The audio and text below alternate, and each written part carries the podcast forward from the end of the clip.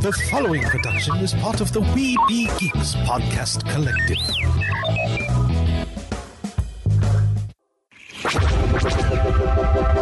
This podcast is part of the Red 5 Network. For more Red 5 Network podcasts, visit red5network.com. Produced with podcasting gear from Tascam. Trust your audio to Tascam. Sound thinking. Nerds, discover your geeky haven with Toynk.com. We've been delivering you the best products and all things pop culture for more than 20 years. Enjoy a wide selection of officially licensed merch from your favorite fandoms. We carry top brands from Disney, Funko, Marvel, and DC, Star Wars, Harry Potter, and much, much more. We also offer an array of exclusives that you won't find anywhere else. With all these collectible goods, you're definitely gonna need a bigger boat. Dive in with code WINGEEKS15 to save 15% off your first order at toynk.com. Crisis for the geek kind. Top geek officials admit they underestimated the hipsters' defense capability. Join the revolution and save the galaxy. Geeks from all over the globe are joining up to fight for the future. They're doing their part. Are you? Want to know more? Join Weeby Geeks and the Geek Revolution and save the world. Service guarantees citizenship. Want to know more? Do not attempt to adjust your device. This is streaming freedom audio bulletin. It cannot be traced, it cannot be stopped, and it is the only free voice left in the geek revolution. And welcome to another episode of Weeby Geeks. It is the dashing duo, Derek and myself, Mike. Derek, I'm going to kind of rush through this real quick. Usually, Okay. this is the point where I say how how you doing, but Nobody I know- cares. I know. Well, I know you're t- kind of on a time crunch, Mm, but as, as soon you're going to find out why the time crunch is really on. Um, check out the homepage, weebygeeks.net. You can check out our affiliates like Red Flag Workshop. Use the code SMUGGLER3 for 25% off your purchase on patches and uh, maybe some remove before flight. Key rings coming soon. Never know. Um, Bitty Boomers. Use code WeebyGeeks for 15% off your purchase of uh, the Bitty Boomer Bluetooth speaker. Uh, some great stuff there.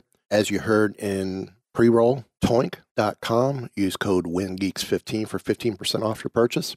And Rebel Sabers. Use code Wookie for 10% off your saber or saber accessories from Rebel Sabers. And I got to say, they've got one of the best Ezra staple gun lightsabers I have seen from any of the various companies. oh, really? Yeah. So much. So much so Zoe wants one. Mm. And when she's seen them from the other companies, she goes, Yeah, Rebel Sabers is better. Mm. But what if I told you we have the ability to talk to someone in the future? What are, what are we on? Back to the Future now? No. no, but we have with us actor, voice actor, dancer, uh, I believe is also a rapper. We'll ask about his music career as well. All around entertainer. That's the best way to put it. Details. Uh, you you may not recognize him facially from some of his early films, but you know his character work from The Force Awakens, Rogue One, Star Wars The Last Jedi, Solo, a Star Wars story, Willow, the the Disney Plus series. D, welcome to the show. How you guys doing? doing you good. such a great intro. Doing good. So, um, most recently, you've been more character actor than than anything. How did you get involved as a, a character actor, uh, especially with Lucas, Lucasfilm? oh man, um, I if if to talk about it, it, it would it feels like it's all been a natural process, but um, it, I just kind of just went with my heart. I'd always been into uh, Jim Henson and and the Muppets and all that kind of stuff and those kinds of interactions um, in regards to family entertainment and children's entertainment, just Okay. always. And um, I found after um, a period of time um, in an R&B band, I was able to pursue what I'd always set out to do, which was to become an actor and to train and to get an agent and all that type of stuff. And at that point, all I could think of was, you know, maybe I'll be lucky enough to be in like some kind of uh, Transformers 15 or Bad Boys 14 or something like that, you know. And, Jaws 20. yeah, yeah, you know. Since we're on that Back to the Future thing, you know, so it's it's kind of like um, I set out to just just get the body of work and hopefully be able to earn the right to turn up at, at some of these castings for some of these things. And during that process, we have seasonal annual shows in the UK um, called pantomimes um, that are performed at Christmas time. And they are based on loosely on fairy tales. So they'll have the songs. It could be Aladdin. And um, the comical factor of it is that it's all bright colors. It's all for children. There's pies being thrown across the stage. Oh, There's cool. all kinds of things. And then you get back to this small little hub of the story, you know, and it's just it's just a beautiful family experience. Um, I'm surprised Disney don't don't have that yet. but um, I'm I'm surprised with Epcot in the UK Pavilion if this is something that is a holiday tradition that they don't add it into the Festival of the Holidays as Oh well as. Father Christmas. Oh my goodness! It's it, for me. It's it's one of these things where while I was doing it, I'm very much aware of how Disney orientated it is because it's purely for the family. It's just everybody's entertainment. For example, I played the Genie of the Lamp maybe. Uh, I played that played that character twice, I think. Three, Oh, or wow. yeah, twice. And then after that, I played um, uh, Tommy the cat, who is Dick Whittington's cat. Now, Dick Whittington, he came from up north. I don't know how true what the story this is, but it's faintly true. But um, it's parodied in, in this Christmas show.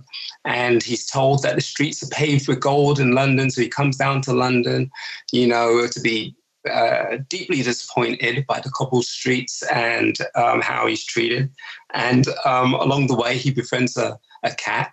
And um, he then sees the mayor's daughter and falls in love, but can't really step up as you know as you do in these in these stories where the where if you're not a prince you can't step up. And um, a baron an evil baron he has his his eyes set on on the mayor's daughter. So um, he invokes like spells and he's kind of like the witch kind of aspect of the show. And halfway through the show the cat suddenly speaks. Sounds like donkey from shrek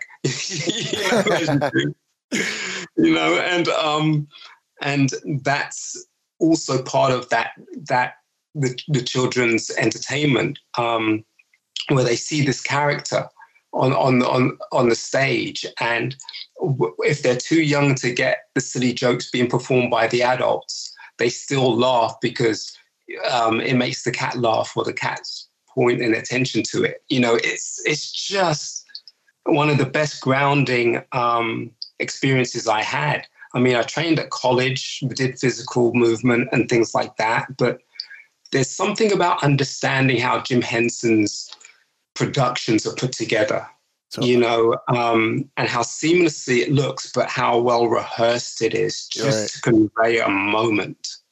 You know, So- um, so I gotta ask, yeah. have you talked to fellow Star Wars alum Mike Quinn about how you become a Muppeteer? Oh, Mike.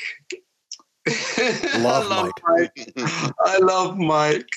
Um, the closest I've come to that realm, I mean, I'm, I, I was until maybe, until solo, I kind of considered myself maybe a guest in that, in that world, you know, because there's a lot of things that I'm still learning, a lot of things that um, they're willing to teach me and and put me through things, you know.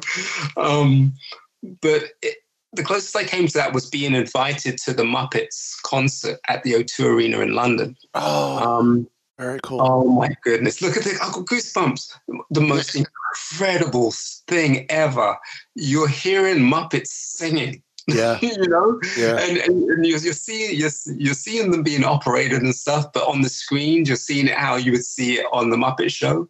Um, just the most incredible experience seeing a show being made right before your eyes Yeah. you know um, and it's, it has the same feel as panto panto doesn't always stick to the script you know there's a lot of making each other laugh halfway through deliberately Right. you know all that type of stuff and um, it's yeah i don't know Ah, the muppets I, I would love i would love maybe just to be a cabbage You know, I, I, I'm, you right. I'm right there with you. Know, But, um, let- let me like have one of the small characters. Sesame Street scene. Do you remember that classic Sesame Street clip where you've got Kermit sitting there and he's trying to go through the ABCs with this with this little Yes. um, girl or something like that, and she just keeps saying Kermit the Frog or Cookie Monster or something. Cookie Monster. Cookie Monster. The oh, just this that that is what I love about that aspect of what we do, and I've I've been fortunate enough to be able to play characters in worlds that give that to children and families and things like that. So um, it was an unexpected journey, um, but but it was while performing Tommy the Cat. Now I just thought I was just entertaining children. I didn't even know it was called CFX back then. Okay. You know, um, knew of it, knew knew how to do it, but you just didn't know that's what you call it. And Brian Herring, on more than one occasion, was um, working on some of these productions with us. And it was during that period, or yeah, slightly after that period, where he then became a consultant for The Force Awakens. Okay. Um, Now, I, I want to interrupt real quick. CFX, character effects, um, creature effects. creature effects. Okay, I was close. I was Yeah. close. I was close. Very close but but but technically you know it is it is It's character. it's one, in- it's one in the same in terms of the characters you're performing through these costumes. And as these costumes and not even thinking of it as a costume it's like extras um or um uh what do you call them? Um supporting supporting cast supporting actors and actresses from time to time would say to me, I, I would get too claustrophobic in that thing. You know, um, I don't know how you do it. And I'd say, well, what makes you so sure you're not inside one right now? Ah, good point. you know, and that kind of mentality helps me act through these these suits because I'll either see the costume and what I'm supposed to look like before it's put on. Um, and if I'm lucky, I'll get to see what I look like while I'm wearing it. But then when you see that yourself wearing it, it tells you its own story. It tells you how they move, how they how they act, or or you know what kind of Right. attitude they have. And it was it was just through Brian Herring um, recommending me to Neal Scanlan, Neal Scanlan calling me in, um, and it was because Brian had seen me do it. So it came from a recommendation that could be that was validated. Um, and I was brought into Pinewood, you know, and you know these places you always wish you could go to, but you don't want to go to unless you're working and being offered some jobs or something. And, I- um, When I when I come to England, um, I want to go hit Pine. Uh, I want to go hit Elstree and Pinewood just because. yeah. Now, I, Yeah. I don't have to be working. I want to go because Oh, but- being being Yeah, a, yeah. Being, yeah. in the entertainment industry myself and just being a fan of a lot of the productions that are there, I, I just want to. I want the history and I want to absorb that creativity and that imagination that's come from those walls, from the those floors. Yes. I just want to soak it all in and just add to Yeah. add to my own essence. Yes. No, I totally feel that. I'm I'm exactly the same way. Um, but then there's that part of me as an actor that doesn't want to tease myself with, oh, this is where this was made and that was made. Oh, when am I going to be in something that's made? you know. Um, but that passion, a friend of mine, you know, a couple of few friends of mine from um, Skywalking Through Neverland, Richard and Sarah, they, we have a mutual friend in Brian Sims, and he took me on the pilgrimage to Lucasfilm when I was in LA. Mm. You know, went on that drive, man. Yeah, we yeah. took that trip. You know, it's that. Uh, you know, it's I, I have my own friends who uh, could take me uh, to the ranch, to LDAC, uh, Letterman Digital Arts Center. Um, so I, I've I've got my own connections for when I get out Yeah, that way yeah. to get up through there. It's like to, to make that pilgrimage and I had to turn down going to the ranch though because I think the following day there was like an auction, and I, I couldn't do I couldn't be there for an auction. I couldn't. I, I'd be like, So- oh, I want that. I want that. I want So- that. so- Please nobody buy that. so you saved your pocketbook. Yeah, I had to. I had to. There was, Yeah, I that could have would been dangerous. Yeah, I would have destroyed my wallet. Um, I want to ask, and and then I promise, Derek, I'll let you get some questions in. But I know you, you gave us the heads up before show. You're still kind of feeling down like last week. Mm. Details. I know that's a stage name. No, that's your. That's That- my name. Really? Wow. Yeah, Oh, wow. I was gonna say. I was gonna ask, how'd you come up with that stage name? Because it's brilliant. Well, yeah, well, at, oh, my, my history. I mean, it fitted in perfectly when um, I was I went for an audition for MC Hammer, and all of Oh, his wow. dancers, all of his dancers had names like No Bones, Swoop, and Goofy, and Yo Yo, and it was all based on either how they danced or how they looked. And back then, I had like this little wavy flat top, and I had these two little ponytails, just like you know, how i had the one, I had the two. You know, Yeah, yeah, And, yeah. Um, and it, everything just fit and was in sync with that that time. You know, um, there was a t- yeah, there was a time really, really early on when I spoke to my agent and I said, "Do you think I should change my name?" And she said, "Well, people are remembering you because of your name."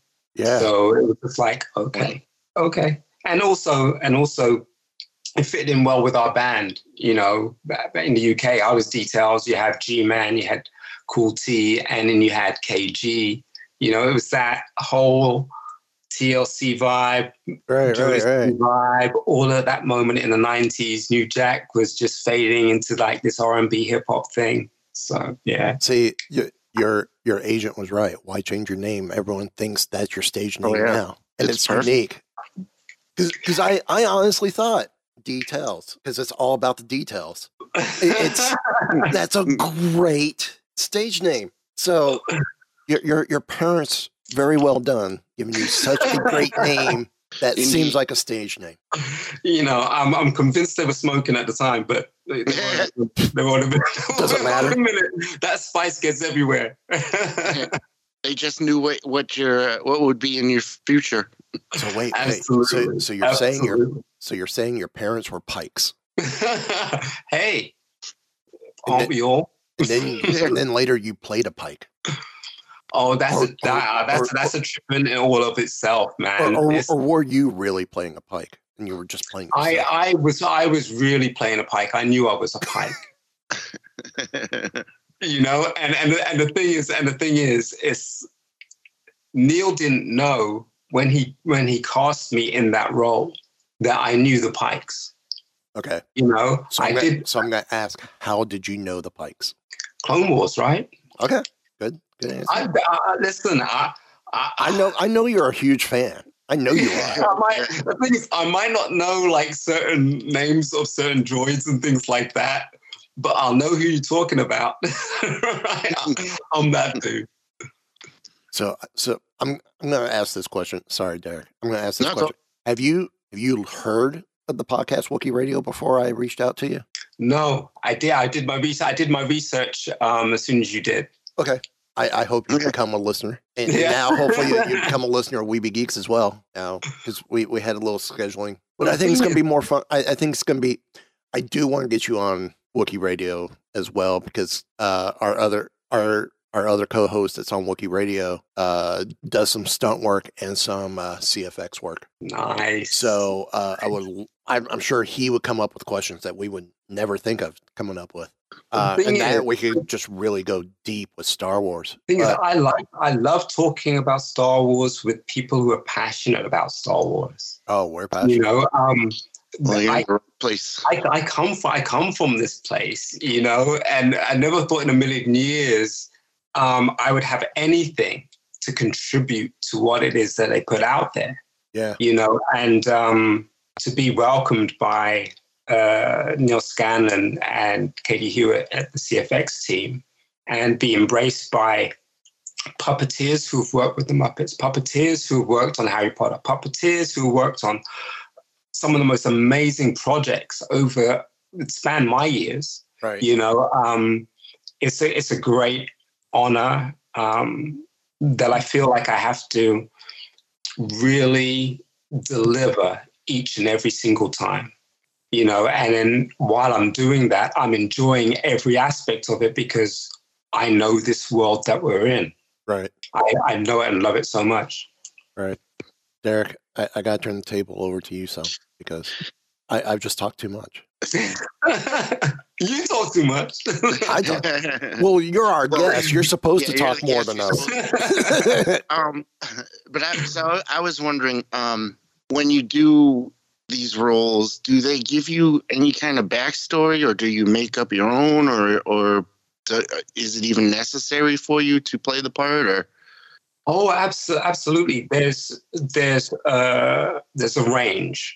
You have um, supporting acting um, cast wearing wearing some creature heads, and they're like um, the furthest back to mid range to close range, what you might get on the screen. Then you have those that are in between that are either brand new or um, iconically legendary suits from from way back when, just passing through, so you get to see them. Um, and uh, from from that line to the front line, where it's kind of like you have hero suits. The hero suits have to be able to withstand close-ups, you know, um, as well as some of the iconic ones that you really want to get a nod on. So uh, you ha- you have that aspect, but then even before we've see, really seen a costume, sometimes we get shown an image. And that could be drawn by Jake Lunt Davies or Luke Fisher or Martin Rezard. I, I don't, anybody could, it could be presented by any one of those geniuses there. And um, Neal um, will stand there and he'll, he'll tell you what type of character it is at that point because that character's evolution from its first inception may change after the director's had a look or how um, the set looks, you know, or the location or the type of people like Slowen Lo.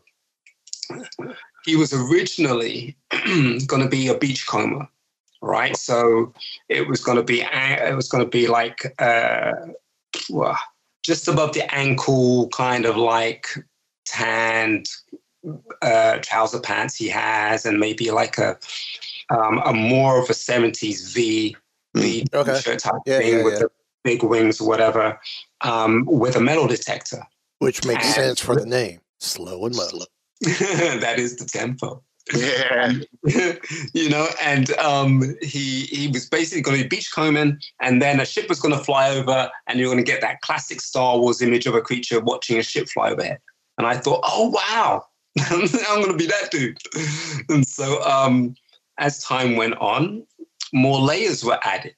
And it was just like, okay, uh, and it was like, no, he's not a beachcomber anymore. He actually um, has a has his own little um, uh, penthouse on the beach, you know, and he's an art collector, you know, and all these things started coming. He's an art collector and he collects all these things. And um, then started to make sense as Canto Bight became, to my knowledge at that point, a rich um, hub for the wealthy. Right. You know, and so before we even shot the external um, with me and the um, the police, what, do you know, remember what those guys are called? Yeah. I don't know. Uh, it was the Canto Bight Police. Yeah, right. So, so those before, so while so before we shot that scene, um, we shot the uh, casino. Okay. Right. So there were so, and that was over a period of a few weeks, I, I believe. And my first uh, introduction to that scene was they just wanted me to walk through the crowds and stuff like that. So they had a wide shot of everything moving. And even from that point on, it was like, well, he's wealthy and so he has a bit of a swagger and he looks about and you know, you see you see this on this big long face that he could do that, you know, and and so there was some of that. And then um uh I was getting conflicting messages as to how wealthy and upright he was compared to whether he's just chilled from the beach and, and that that type of character. so I spoke to Ryan Johnson, Rian Johnson, who was on the set constantly, and I said, "Can you? Uh, yeah, well, who is this dude? You know, I'm getting. You know, is he is he wealthy? What what what what's his what's his thing?" And he said, "Oh no, he's just a cool dude." that I was like, okay. you know? Got it yeah. You know? And so and so and so when we got up to that scene where i point out rose and finn um, in front of me i've got ollie taylor and steve kinman on um, doing the animatronics for my face Oh, cool. and in rehearsals, I learned really quickly that where they were going with the expression because they can't help but pull the face when they make when they're doing these things. And so, and so as soon as they would point them out, it's just like, yep, those are the guys. And then all of a sudden, as soon as they get zapped, you're hearing the cue, right? So you're saying, okay, and they get zapped, and, and you react. And we all reacted at the same time. And it was such a natural symbiotic relationship in that moment that that it was just one in a million. I think we only did, I think it was one take. I think it was I think it was one take and another one for safety. Um, it was just shot that quick. It just worked. Wow. Um, but there was that evolution from him being, you know, wealthy, no, being a beachcomber to them being wealthy to them being, yeah, he's rich, but he's cool rich, you know. Right. Um, but yeah, so so you get these kind of things, but then you're you're given this, but then you work with the physics, the physical build of that character. Um, that that moment where he points them out and they get zapped and he goes, oh, like that. There's a split second after that where you see a bit of the crowd and you see him one walking off and you just see him doddering off.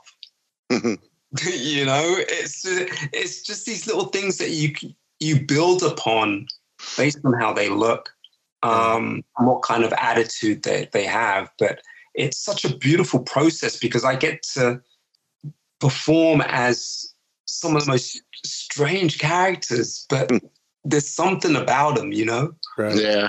Now, you, you are one of the few actors or CFX performers to have been in a protocol droid esque body uh, when you were L1 in Rogue One. Yeah. What was that experience like? Because I've heard some people say it that costume is very claustrophobic. I could see that. Oh hell no! Oh hell no! you know, um, that whole experience I wouldn't trade for anything. Um, L1 Con was set up to play was set up as being K2SO, and so that's who that character originally was going to be. That's why you can understand why um, Pablo had a play on words with K Hon, you know, and it's Con as in one, you know. Um, he's the first K, so to speak. But um, I spent maybe four weeks spaced out a little bit, um, having this suit meticulously built to my measurements. Um, it was extremely comfortable. Um, oh, interesting. Think about it. It's it's almost like a um, a onesie, almost like a onesie Right. with the bits, with the bits on, and what isn't on, they can attach and put on and strap around you. Um, so where there isn't metal, your body is breathing. Yeah, Right. it's, getting, it's getting some air. Um, the helmet was absolutely beautiful. Um, when you take it was it, it was a two part helmet, so you could take off the lower part, right? um, which fitted in with magnets. Um, the telescope was built by Neil Ellis and Toby um, at Pinewood. Absolutely beautiful. But when you took it off, it was like it was almost like um, um, you have 30 seconds to comply. You know, it was that cool. Robocop. Yeah, it was Oh, that wow. cool. Yeah, yeah. And um, and also there were holes. There were holes in the bottom for me to breathe, but also this part here, um, the visor. Um, I could see through that. The lights were here. I could see all around there. Um, I think there was a bit of mesh behind that, but I could see through it. But air's coming in Okay. and and what better t- than than um, having a suit that breathes? We're shooting outside, you know. Um, an absolute beautiful costume, and I couldn't tell from the outside, but when I spoke, when I was speaking to the children in that scene, um, I was speaking more like that, and it and it resonated Oh, cool. in in there. So occasionally people say, "Is that have you got a voice thing in there?" And I didn't need one because it it, it sounded so good like that. Um, but I love that suit. Yeah, they they cloned that suit. That suit has been got painted a few times. You know, Yeah, yeah. things, and it's been worn by Nathan Plant, but but more often it's been worn by Stephanie Silver, who likes to tease me that we could fit into the same thing, and I'm just like. Now, now my neck, my question is: Have you talked to them about making a duplicate helmet so you can have it for for the shelf? Nah, yeah, yeah, we yeah we don't get those things. we, don't, we, we don't get. We're not that lucky to get those things. I remember J.J. Abrams um, was able to keep my Cratinus head from from um, uh, the Force Awakens in Maz's castle, um, and I know he, he was allowed to keep a few a few little things like that. Um, the only things that I've been able to ha- I've been gifted with um, have been oh I've been gifted with in solo myself and um, Tom Bell who was who were Prashee and Cratinus in Force Awakens. Um, we played these Gotterites in the in solo. They're in they're in the same um, scene as the card game, and they Okay. they look like they look like moles. Yeah, Yeah, yeah, the- yeah, yeah, yeah. the teeth or whatever, and we were just drinking. You know, um, uh, whatever. What is, what is it called? They call it in Mando. Is it Shabak or something? We were, we were drinking something, and uh, you, you guys looked like the are the rodents of unusual size from yes, from uh, Princess Bride. yes, yeah, uh, descendants. Um, but uh, what was I going to say? Yes, the, those, yeah, those suits that we had, the the space suits, they had these badges on the shoulders, and the wardrobe department made us made myself and Tom um, a badge to keep, and it's all written in Star Wars language, and it's got their names of everyone who was involved in that. Oh, wow. And Oh, the wow. other thing I made was was during was after Rogue One, during the Last Jedi.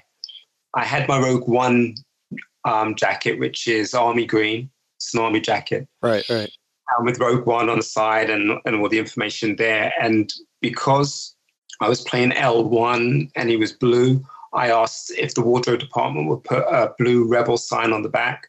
And they put a Rebel sign on the back. So I have the only crew jacket in the world with the blue Rebel symbol on Oh, the back. cool. Cool Well, we will. I will add to that as soon as I get them in. Um, I've had made up that will be part of our promotional things that we're going to give um, for Wookiee Radio. A remove before flight tag, but it's in the yellow and black diagonal stripe Right. with remove before flight in Arabic. and I will make sure I send one to you so you have it. Oh, bless you. Absolutely. So, um, Yeah. Derek, Um, don't worry, I got some for you, you and Ken as well. Oh, I figured you would.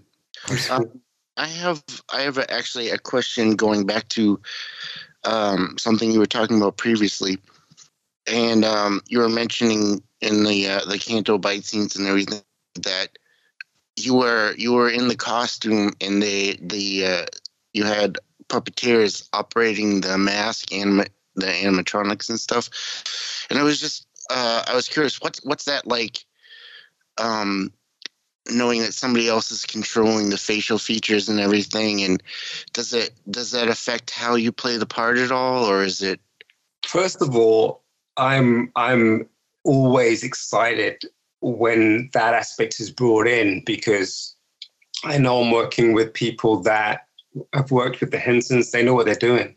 The guys that worked on um, the Dark Crystal, most Oh, like ninety five percent of them came from came from um, our studio.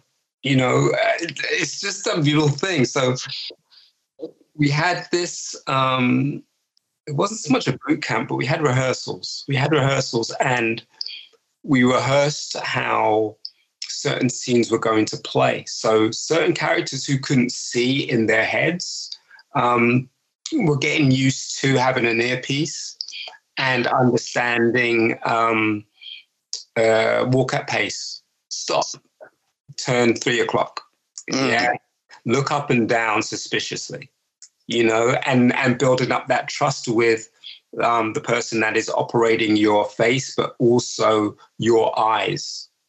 So, so, so the trust aspect is is uh, it. How, how do you describe it? It's um, deeply symbiotic. You know, like you're holding hands, but, but at a distance, but you're you're not really. Um, amazing, amazing moment.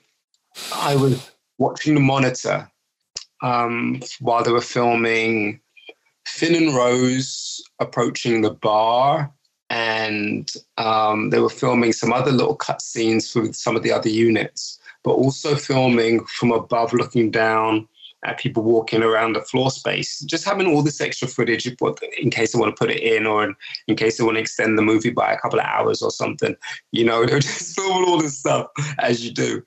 And lo and behold, this this guy comes up behind me and um, you know, and he said and he just says uh, says, Yeah, that stuff looks looks amazing. And I'm I'm like, I looked across and then I just turned around and I looked back and I was just looking at the screen. I said, yeah, yeah, yeah. And I just went into this automatic mode of saying, explaining what was going on, you know. And I said, you see that guy right down there? He can't see. He's listening to a guy telling him when to stop. And just at that moment, that character walked right up to a staircase that was going down and stopped, looked around, went back. Right? Um, and the person that I was speaking to was Mark Hamill. right? Oh, very cool. and so, and so the reason why I went into that explanation is because if I didn't, I would be a, a blubbering mess, you know. Um, but it, it's, it's it's it's talking to people and introducing them to that world as well, you know. Um, but when I put that stuff on, I feel like I'm in the best hands, right? So if the, if if they're going to do their job as good as I know they can do their job, then I I better make sure that that I'm there with them. And so through rehearsals, like I said, with especially with Steve Kinman, there was one scene where um, I uh, Slowen Lo was stood in rehearsals um, as if he was talking to to people, and they were all holding their glasses and and having a chit chat and all that type of stuff. And while we're doing that, I've got Steve Kinman and Ollie Taylor opposite me. And I think there are a couple of other guys opposite all the other people that were in this conversation, or one or two in this conversation. And the only thing that I could, I couldn't lead the movement in terms of leading the expression because they wouldn't know where it was coming from. But um, they would they would do the voice they would do some talking and, and stuff like that. So i would just mime to the talking. And then when they were about to do a facial expression they would do it. And so i would know exactly where they're going. And so it it, it finds its rhythm when you do it like that. Um Now, claustrophobic, uh, claustrophobic? No. No when when you're getting directions, are you are they just shouting at you across, or are you wearing like a in ear monitor setup, uh, like you would like you would listen to your mixes on on stage, uh, performing with your band? Assuming Um, you used, I- and I'm assuming you used in ears when you performed and not wedges. This this was before in ears. Okay. We so, yeah. so you were using wedges. yeah. Here I am doing audio talk. Um, no, it, it was. You would hear. You would hear if if the director wanted to say something to you, they'd come up to you and say it, or you know, you they would they would check if if you could hear them from where they were. Um, uh, and if you've got an earpiece in, it's it's either it's on all the time or it's on on off all the time, on and off all the time uh, from time to time and you'll hear what the director has to say. But when you're in your scene, and the scene has to be quiet because the, the actors are talking or some tra- transition is happening somewhere along the line. Um, the animatronics, whoever's operating it, whether it's Marcus Clark, you know, um, at a distance, he's watching the monitors, he's watching me, and he says, okay, and they're walking past now, take a look to your left slowly. Then I can do that. You know, and depending on what, what the character looks like, what the scene is like, I know whether that's just a, a, a, a, a general glance or someone who's just looking someone up and down and, you know, one of those. Um, but that, all of that, all of those reactions in that relationship with someone who's operating the face, you know, um, it gets honed in, you know, either on the set or or we've already honed it in. Um, and sometimes even with, I remember with slow, slow and Slowen Lo, you know, to sink in with them, I would say that I was about to do something. When I do that, I'm, I'm about to do something, you know, and they'll and they know they know that they're about to do something at that point too, and they'll know whether it fits or not. Okay. But uh, yeah, you, So, you get, so that's the importance of tech rehearsals. well, yeah, um, but then also a lot of what we do as CFX is um, get put in the suit, and either you know Star Wars or you don't.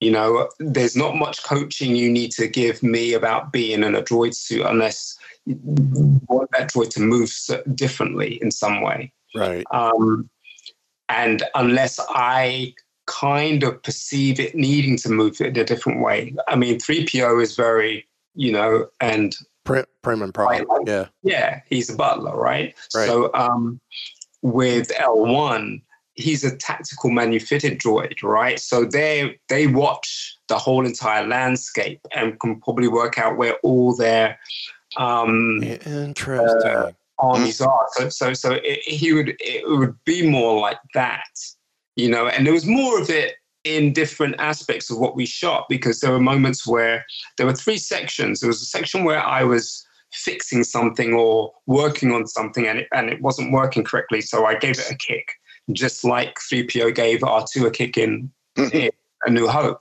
which I knew they liked. Um, and then uh, there was a moment where me and myself and the kids were by a downed um, starfighter or speeder, and we were supposed to be tinkering around with this, getting, getting all the parts, stripping it for parts. When a tank rolls in, and so you can understand. Well, that's a real tank. We've got kids and a dude in a suit that can barely see where he's going. Right in their eyes, I could see fine, but you know, so, so that that scene didn't work. But the scene that they put in was absolutely magical because that wasn't even when um, cameras had been announced to be rolling. This was all. This is all that um, Gar- um, Gareth uh, Edwards guerrilla film um, style of shooting comes in.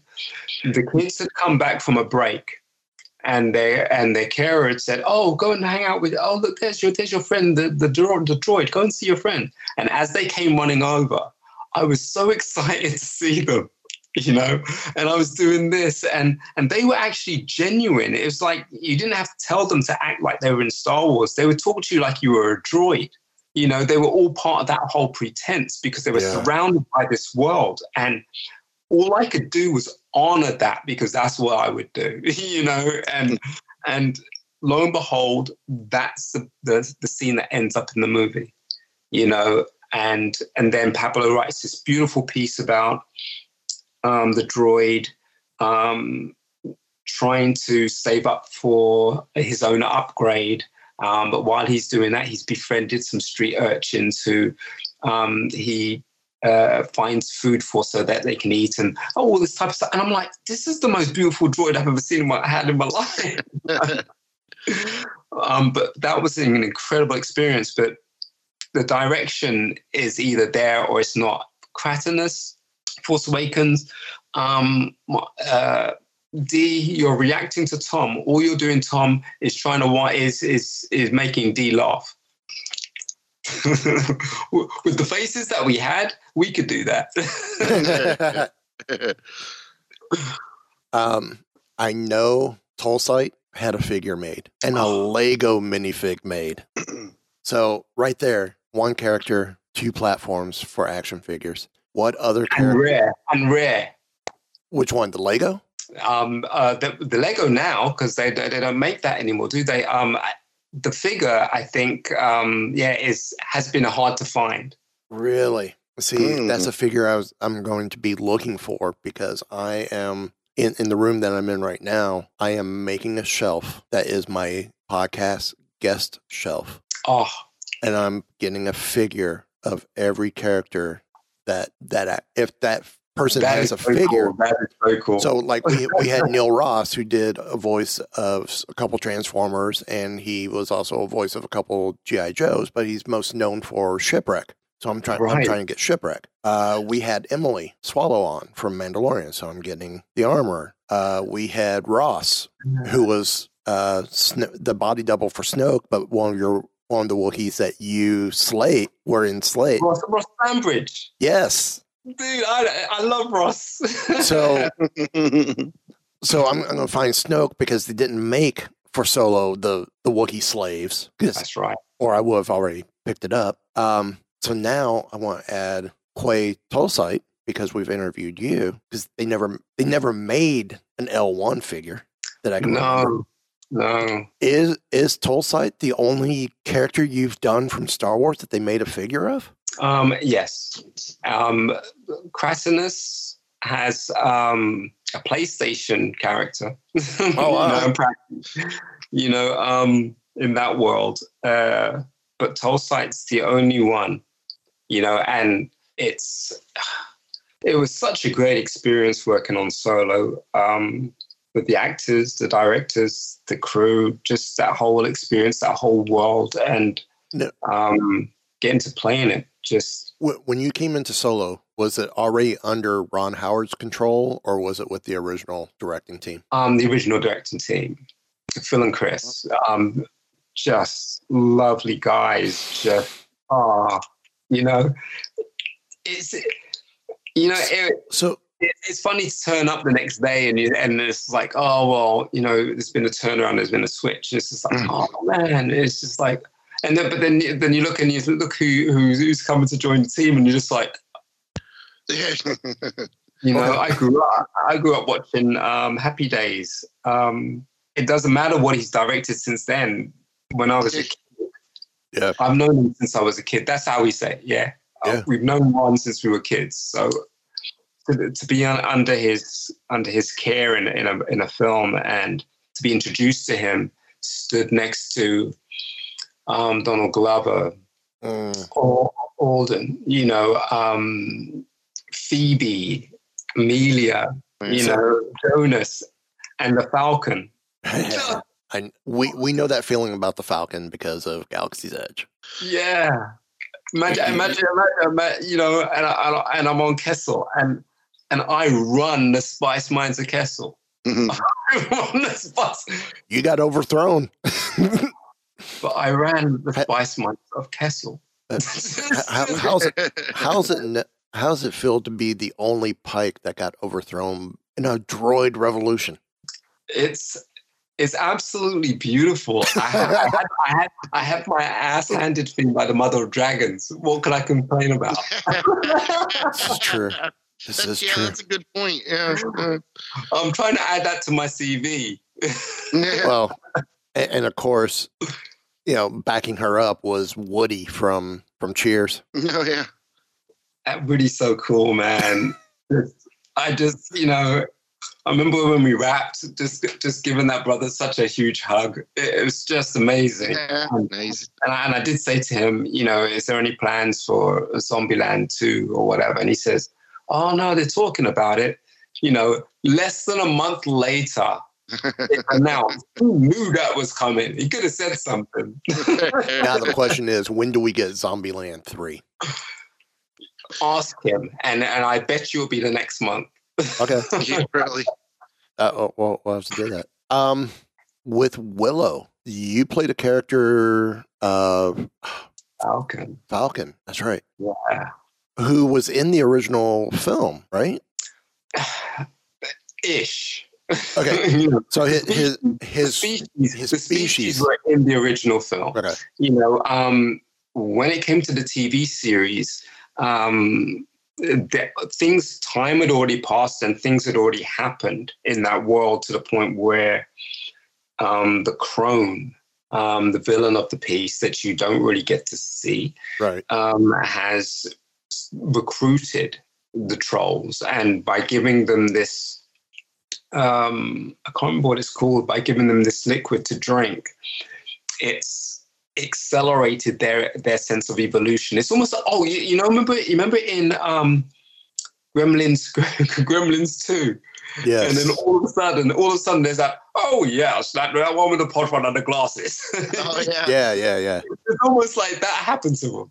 All right. So um yeah, that was and and I got cast six months before I knew I'd been cast for it by um Jon Kasdan because we'd worked together for, for that long period on solo. Right. You know, and he said he said, um, yeah, I thought I'd bring you along because it's gonna be more work in the caves. Okay. Of all the roles that you've had as a CFX artist, what's been, and I know it's hard because they're all your children, yeah. what's been the favorite? Quay Tolsite. Okay. Quite Quay Tolsite's been the favorite. Um, but it's like that question if you ask me, you say, What's your favorite Star Wars movie? I would say Star Wars because I know what George Lucas had to go through to have that movie made. And without that movie, we would have nothing. Right. And I, Um, and I say thank you for for identifying it right. yeah. Derek's a little younger than me, but when I saw, because you, you said what, Derek? Empire was the first one you saw in the theaters? No, the first one I saw saw was the original Star Wars. Okay, that's right. Mm. But it's it, We're, no, it- but we're old enough. It was Star Wars, not A- yeah, but it, yeah, but it, but it, but when you look at these things and you say, well, which movie was better? You know, Back to the Future One or Back to the Future Two, and it's just like, oh, that's that's a tough one, right? But two does does pick it up a little bit, right? But it's that natural process. But the the heartfelt appreciation that I have for that film, uh, my Right. best my, my best special effects scene in in all of Star Wars is um, Han Solo and Luke Skywalker on the Tauntauns, and that's all stop motion animation. Yeah. Oh Yeah. yeah. Empire, yep, Um, yep. A, a close, a close one behind that because I was literally on the other side of the of the set watching it on the monitor when it happened. Is um, in Solo, where um, Derek Arnold is wearing six eyes, and Yeah. Alden is is is is is is holding his hand, and six eyes is cheating, and that's all being spoken to on the set, saying, "Okay, now." Um, you're going to look at Alden's cards. Underneath the table, you've got Matt Denton and um, one of the other guys. Uh, um, I think his name's Richard. I'm sorry if it's wrong, um, but they're under that table, and as as they can hear the instruction, and I'm sure they're, they're watching the monitors, it all happens real time. So Six Eyes is cheating. He gets caught cheating, then he looks up, and then and and and kind of plays around with it, whatever. And to watch that magic literally happening before your eyes. Yeah, I'm. I, I told them. I told them afterwards. That's one of the most amazing things I've ever seen in my life.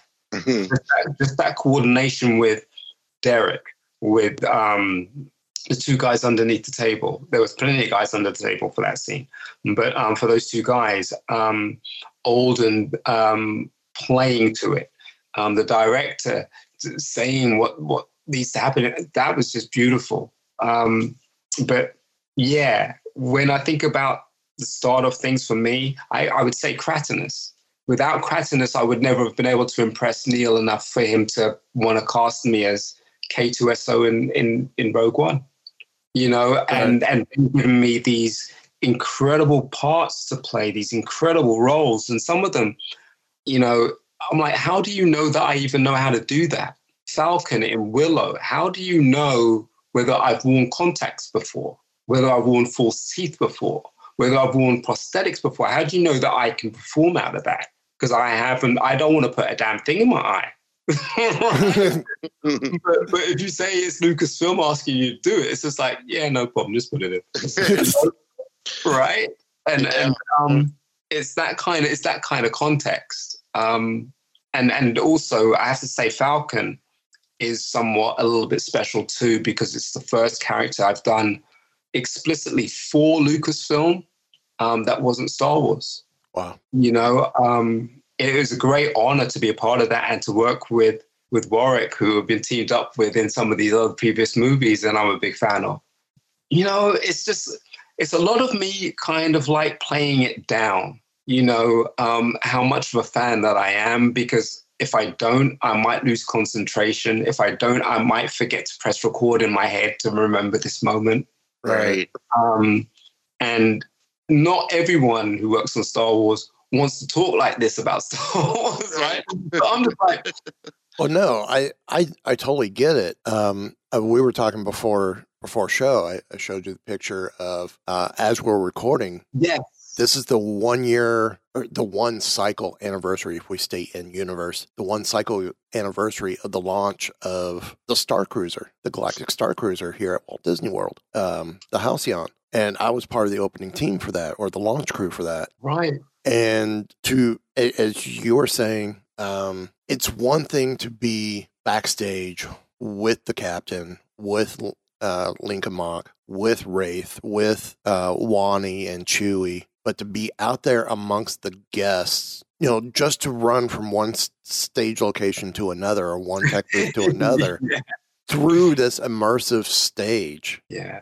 and- or be involved in a show and knowing I got to open the door for for SK six two zero the astromech to roll out, and, and and you sit there and you're not only are you talking to the to the droid driver, but you're talking to the droid as if the droid's human as well or a personality as well. You, you- Dude. you find yourself talking to both.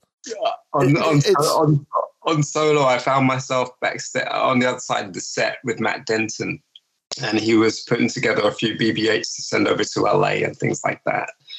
And as I walked away, um, BB-8 came rolling with me, beeping and stuff like that. And I know it's Matt, but B, it's BB-8's responding to you like like a puppy dog. It's just Yeah. and, and and you can't help but relate and and, and connect with with that performance because it's there are no strings, right? Yeah. Um, and I remember, oh, I remember on the on on the set of Solo, um, Corellia, the Corellia station.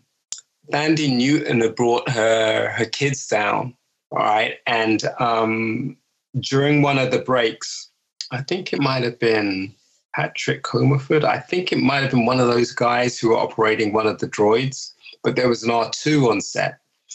And this little kid was going backwards and forwards with this droid and playing with and giggling. And and it would have broken your heart to see. Yeah. You know, and and and I, it informed some people that because see, you know, it's not everybody gets it like that and say, "Oh, that's sweet," but no, that is what this is all about. Well, there, there's this, there's there's the story of uh, the actress who played young Leia. That there was a um, an R series astromech on set that I think she only interacted with one time, but they kept that droid on set or on on location with her because whenever she came off set, she went to that droid. And, Oh. and I'm, I'm hearing all this, and I'm like, uh, whoever the droid builder was that made that droid, better figure out how to make another one and get it to her right away. Absolutely. That way she has her. That way she has her personal droid. Absolutely. It's that those those are Star Wars magical moments. Yeah. You know, and h- however fleeting they may be, when you see something like that, or you experience something like that, or your thought process uh, goes to a place like that, you know, um, that's uh, that's the heart. That's the heart of, of, of everything that we we we've grown up with. Yeah. That's what we were actually resonating with. There's there's a frequency there, and and it's and it's it's not it's not a coincidence. It's not a coincidence that a child responded to R2. There's something there's something in that um, that is so innocent, Yeah. and to be connected to uh, a company like Lucasfilm and Disney with with Star Wars that can give you stories with with um, Mando and Grogu. Hmm. Absolutely, it's it's it's beyond. It's you know what. It- it's beyond TV. It's it's almost beyond cinema because you haven't seen anything that touches you like that, and and where you can actually feel and see the unconditional love that this guy has for this this foundling that he has you know and you see that relationship grow um grow you see this relationship grow you know um and become what it is to the point where he's pacing backwards and forwards while Ahsoka's um, communicating with with with Grogu, and I'm tearing up because that's ju- that's a father. Mhm. That's a, that's that's Yep. a father right there. Yeah, exactly. It's just beautiful. Derek, any other questions that you have? Not that I can think of at the moment. Okay. Then I'm going to do like we usually do with our guests. I'm going to flip the Mhm. tables and let our guests ask us a couple questions. Okay. Let's have a think. With how how are you how are you viewing the Mandalorian and um and Boba Fett?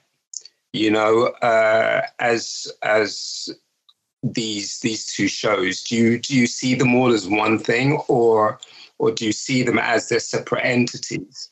Um, because a lot of the um, the public was slow slow to the pickup that um, these are literally live action Clone Wars, right? So you're going to get crossovers left, right, and center. Right. Um, and you had, I, I call, yeah, you know, you had these people that say, "Oh, m- oh, cool Boba Fett show. It must be. It might as well call it the Mandalorian show." You know what I mean? How do you feel about those interactions, those crossovers?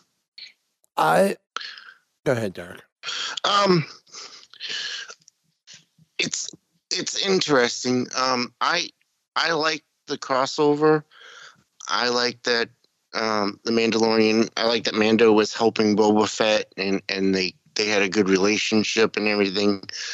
Um, the the episode the the the only thing that was a little weird was there was like an episode or two or one and a half episodes that were completely of the Book of Boba Fett that were completely Mandalorian oriented.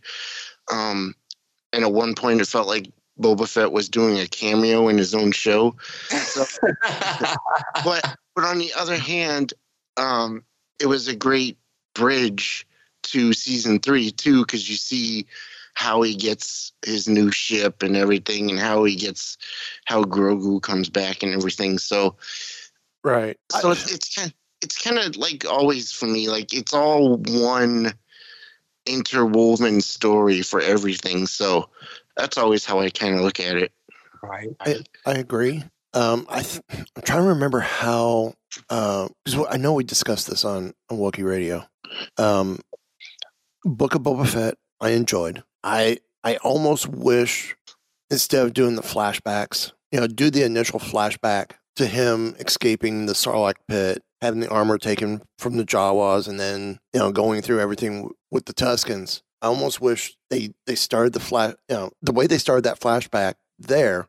I wish they stayed in flashback mode for the next few episodes, Right. then come back present, Right. flash forward back present. But it's, make make those flashbacks a full episode, which they almost did with with the train episode. Um, Yeah. yeah.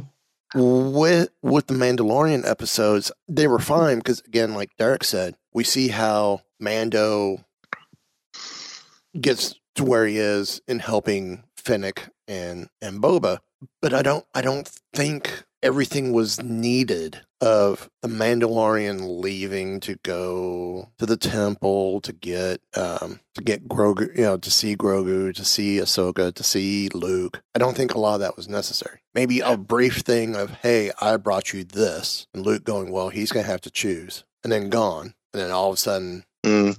Because isn't it at, near the end of Mandalorian season two that we see he's gotten the the starfighter, the N one starfighter? No, that was in Book of Boba Fett. Was Yeah. that all Book, Book of Boba Fett? Yeah, he built it in Book of Boba Fett. Okay. And the, the other interesting thing about that is is so my wife and I were watching the the Mandalorian first episode today, and um, my wife really enjoys the Mandalorian. I think partially because of Grogu, but anyway, you know that's that's whatever.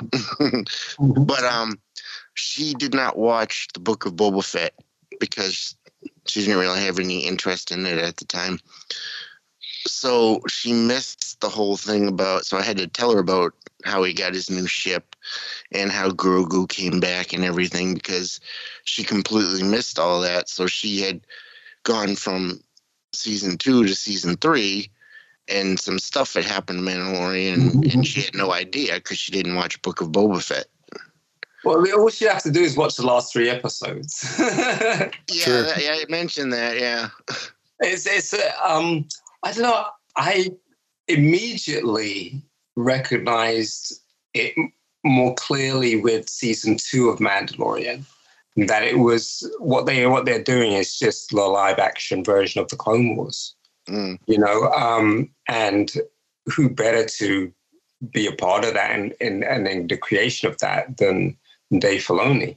You know, um, with the expertise and wisdom from Jon Favreau, you know, and and love from Jon Favreau. So, uh, with that in mind, it was only it made sense that we saw Ahsoka and then Bo Katan, you know, um, and and those types of guys, and and then Luke, you know, and of course because that's what would happen in the Clone Wars, Right. you know, um, and what they've done is they kind of bracketed these things off, whether it's the book of Boba or whether it's just the Chronicles of the Mandalorian or whatever, and how they all interweave. But I was thinking the other day, it's like, well, I could watch the Mandalorian, and then after, at some point, I could then watch some book of Boba Fett right on top and right until he finds Fennec, you know, and try and try and um, put it all put those Yeah. Yeah. that way, you know. Um, but yeah, I it's it's one of those things. I I love the way that it's it's played out like that. That all they've done is just separated put in two brackets, Mandalorian and Boba Fett, when it could just be one thing. It's interesting how now you're you're encouraging that thought, or not encouraging, inspiring that thought of trying to figure out the timeline of the episodes of Yeah. Book of Boba yeah. Fett and um, the Mandalorian on how you how you pull it off to uh, to create the um, a, a continuity timeline. uh, Yeah. between all the flashbacks and everything. yeah, Wh- I which, which would be of wild. I mean, because of those flashbacks, you could, you could put you could put in quite a bit of a chunk Right of, before, um, right before the Mandalorian. Yeah. yeah. But I love that moment in um, Boba where he sees the he sees the flares, and it's just like, oh no, that's right, that's when that was happening. Yeah. You know. Yeah. Oh yeah. Um, yeah. I forgot what I was going to go. Do you want another Oh. question? See, I, I'm seeing Mandalorian and um, the Book of Boba Fett along the lines of the Mandalorian is the different Clint Eastwood spaghetti westerns, and the Book of Boba Fett is like that spin off movie from one of those spaghetti westerns. it's it's interesting. Uh, There's, I mean, Boba has this. He's always been cooler than the average bounty hunter. You know, Right. even even as far as a, a Western is concerned, he's just very very stoic. You know, um, with Mando, there's this. You, you see you see this guy who's just so cool at doing his job. Mm-hmm. You know, um, and he's he knows how good he is at his job and what needs to be done. So, you know, I can bring you warm, I can bring in cold. It's just like, oh, do we have to do this? He'll be like that with anybody. Yeah. Right. But then at the same time, it's this whole aspect and this part of him that we got introduced to when he made that decision not to fly off the planet and, and go and get Grogu, go and get that Yeah. kid, save that kid. Yeah. You know, and then we know realize that every episode he's he has from that point, he's trying to move forward and trying to work out what how he's going to protect this kid. And to get to one stage and the next, he has all these trials. He has these trials that he has to do, but he's willing to do that for this kid. And and and that's what that momentum is. That's what that that track that he's on. You know, and it's like one episode is it's like, oh, well, he has to help this frog lady. you know, why is he helping this frog lady? Oh yeah. We have to go through a whole episode because we, you have to help her get to her husband, so her husband can tell you where you can find some Mandalorians. You know, it's it's beautiful like that, you Yeah, know, and it's yeah. driven, which is which makes it which makes his emotions for for Grogu so much more intense when he's willing to put on a stormtrooper suit for this kid. Right, right. You know, it's just uh just love that. Now you you said you had another question. Yeah, do you want another one? Yeah, we'll take another one. Okay. Um, what has been? Let's let's only talk. Let's talk about movies. What's been some of the most beautiful surprises you've had in these stories? Now, I don't mean the obvious, like Luke, I'm your father. I mean like the the moments in these in these movies that you you think that oh my goodness, this has just got this has just stepped up, and it could be anything innocuous to anything. Um, Hmm. Well, I can start with one thing, um, which I have mentioned before. Is I can I can remember the first time I saw Star Wars in the theater, and just that moment when you saw when you saw the the uh, the first spaceship battle, and you saw you know the the that big coming over. You saw the yeah when you saw the Star Destroyer at that moment. I, I just remember that was I was just like, this is the coolest thing. I've and it was only going to get better from there. Yeah. Oh, I know. I mean, I can almost do a top five. Yeah. That- I mean, what Derek just mentioned is one. Two, Vader's first appearance. Oh yes, yeah. Uh, three, the original Battle of Yavin flying to the Death Star with the small ragtag fleet of X-wings, Right. Yeah. which is something our generation saw, and you'll only see if you can find an original, unaltered copy of the film. That's right. um, four from um, from Attack of the Clones, Dooku's speech to Obi Wan, talking about how you know, and you're like, wait, Dooku's supposed to be Sith, but he's talking to him almost like like Obi Wan's Sith, and he's the Jedi because he's Yo, he's totally laying out what's happening with the Republic or with, with the Republic and how he needs to be on the side of forming a rebellion. And the whole concept of a rebellion starting with Dooku, not when we see it after the end of the Clone Wars. And that it was essentially almost Dooku putting it out there in the universe that there's a rebellion that needs to happen because Palpatine's evil. And I think it's because Dooku doesn't realize that Sidious is Palpatine. Yeah. Um, and then that, that whole period, that whole period is is absolutely engrossing. Um, yeah. And and then I think uh, my number five actually comes from the Rise of Skywalker, and that's when Kylo's in his own head, and you turn around, and the world's best kept secret ever, Harrison Ford pops up in, in Rise of Skywalker. It's like, wait, what? Whoa, he's back. Okay, I understand he's a he's a figment of Kylo's imagination, but Harrison came back to Yeah, yeah. for this? Is this because Carrie passed that he did this? Because you know he was wanting one and done. He was going to do the one film and supposedly done, and that's why he was killed off. So he had his grand exit. So that was, I mean, to me, that was another. That's probably one of the most brilliant moments for me from the from the sequel trilogy. I think with I think with Harrison in terms of um, one and done and, and things like that is that he it's not out of not wanting to do it. It's out of what is there, what journey is left for, for that character. Right. You know, um, uh, what significant reason does he have for actually being in another scene or being there? You know, um, and that's what he was. I think that's what he. It was reported he was struggling with, or not even struggling with, but just perceiving way back when. You know, in terms of, well, okay, you've got all these things going on. Where does my character go from here? You know, what happens? You know, it, it's and and when and when there is uh, another story lined up ready to go, you know, it's hard to kind of like find that um, reason to to just keep making it happen. You know, so yeah, it all makes sense. Um, and it was it was a beautiful surprise. It was a beautiful surprise, to be fair. Yeah. Yeah. Yeah. Where can people find you online? Um, you can find me on Twitter as just details. Um, Facebook, you can find me as details. you can recognize me uh, on my profile picture. I'll be a Daffy Duck for, for Facebook. But um, Instagram, my last account got hacked. Yeah. Um, so, I, so I'm now at digital underscore tails underscore official.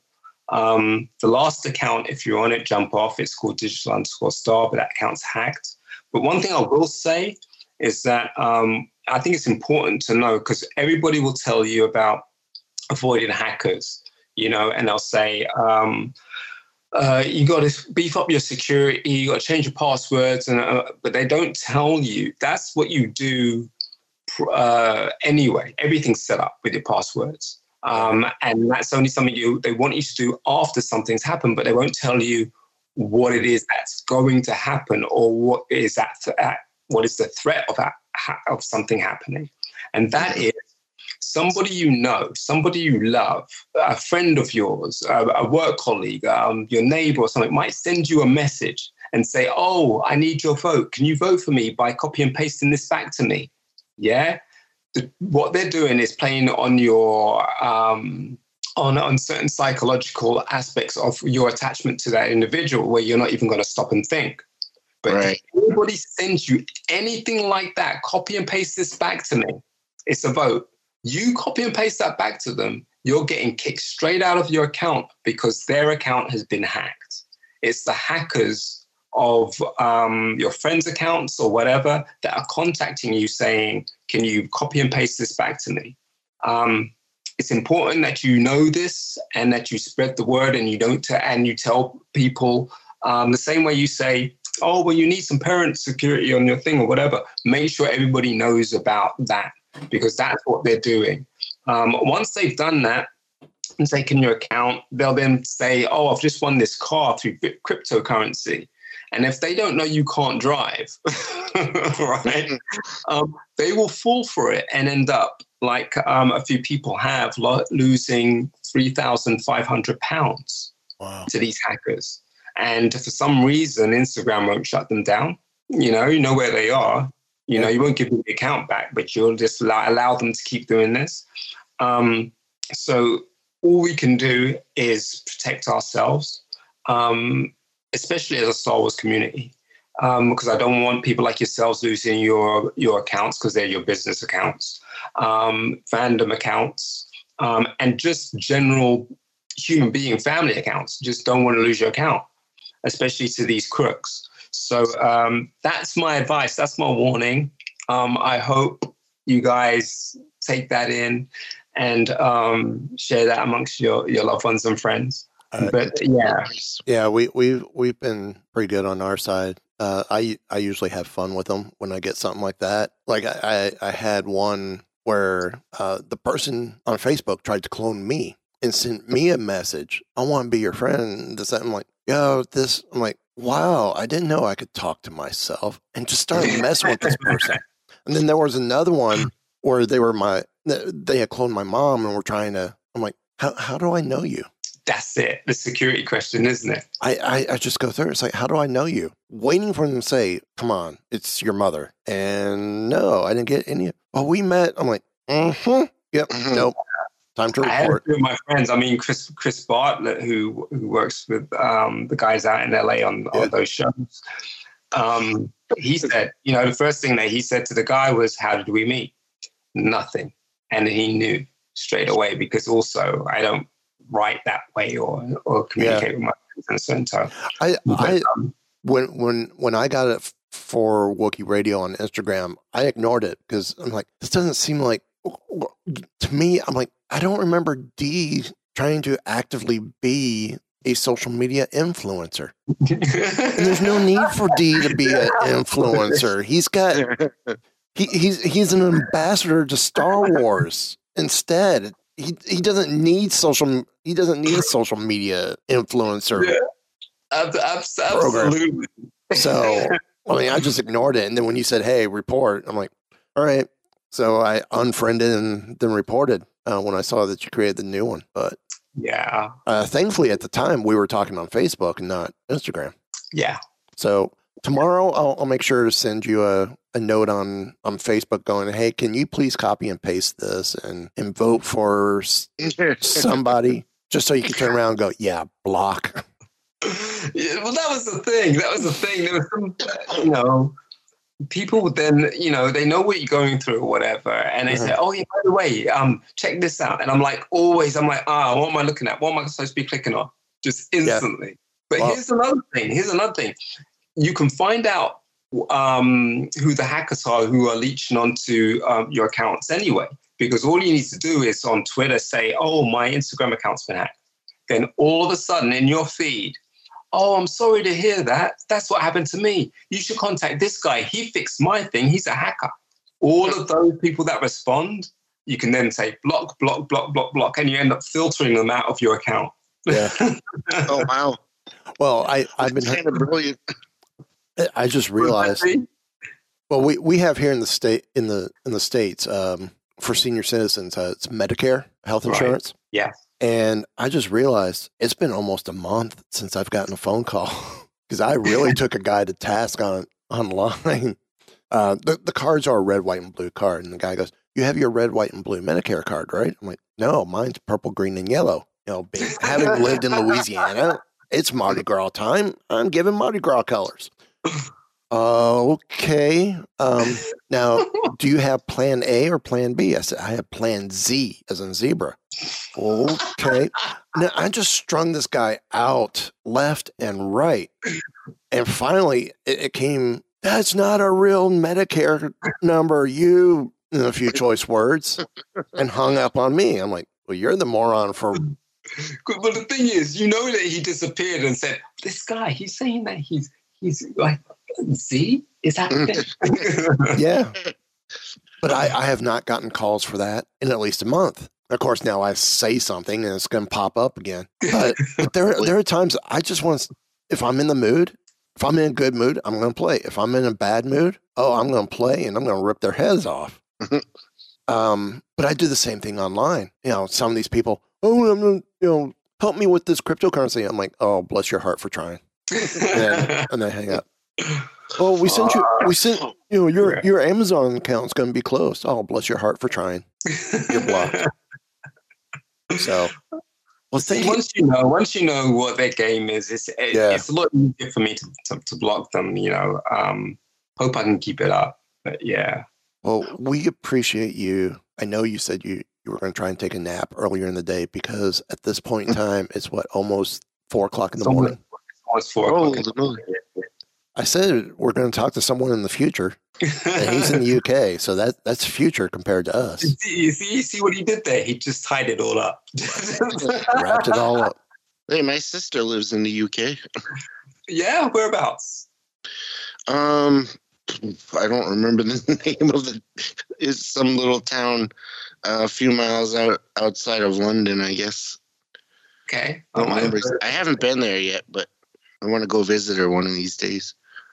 Yeah. Yeah, very cool. You can take a gamble and try in summer, and hopefully, uh, you know, it'll be above 10 degrees. yeah. See, Derek, what you do, Out behind a cloud. what you do is you you friend friend D on Facebook, Then you send them a note, hey, copy and paste this. So when I come over, we could Yeah, yeah. you could take me on a tour of the studios after you talk to me again. um, no, thank you, thank you for joining us. Uh, I definitely want to get you over on uh, on Wookie Radio at some point in the future. Yeah, It, be it would be a blast. Um, more than happy. but th- this this was fun tonight. Just being able to just talk your overall career and everything, and and realize details is your real name and not a stage name. I love that. That That- is- that's so awesome. So again, thank you. Um, I know we're going to be speaking with you again uh, over on Wookie Radio, but until then, hopefully, we didn't leave everyone asking want to know more.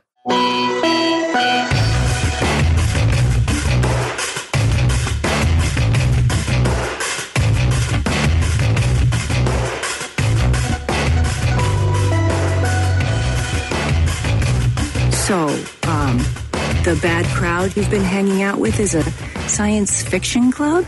This has been a Weeby Geeks production.